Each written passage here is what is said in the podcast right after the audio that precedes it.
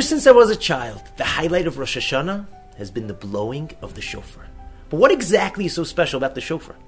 What should we be thinking about when that loud blast pierces the air? The blast of the shofar is like a cry, a primal scream.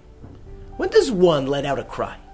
Either when he experiences pain, he gets cut, he breaks a leg, or he loses a loved one, or when he experiences great joy, he wins the lottery, a birth of a child, or witnesses a moment of breathtaking awe.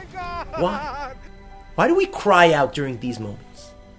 Normally, we process things through the right side of our brain and articulate the experience with concrete words. Experiencing enormous, sudden joy or pain overwhelms that side of our brain and goes straight to our core. There are no words to describe the intense feeling we just went through. The experience can't be contained by mere words. In a way, the scream is a pure, unadulterated expression of our true self. That's why when a baby cries out, it grabs everyone's attention because suddenly we're confronted with something very genuine and real. And that pierces through everything else that's going on. That is the power of the shofar. When that shofar blows on Rosh Hashanah, it's a moment that cannot be expressed with words. It's a moment that cuts through all of our external layers and touches our pure inner core, connecting us to our true inner self that yearns for greatness and meaning. We live in a world where people sometimes confuse their identity with what they identify with. They might identify themselves based on their job, their status, or their Instagram page.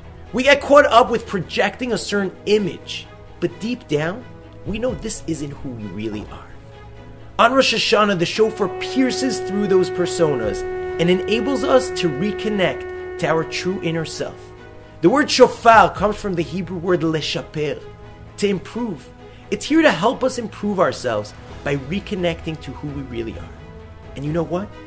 If we're fortunate enough to connect to our soul, our core that yearns for purpose and meaning, that's when we truly feel alive. And that's the moment we ask God, Zachreinu l'chaim, remember us for life. Shana Tova.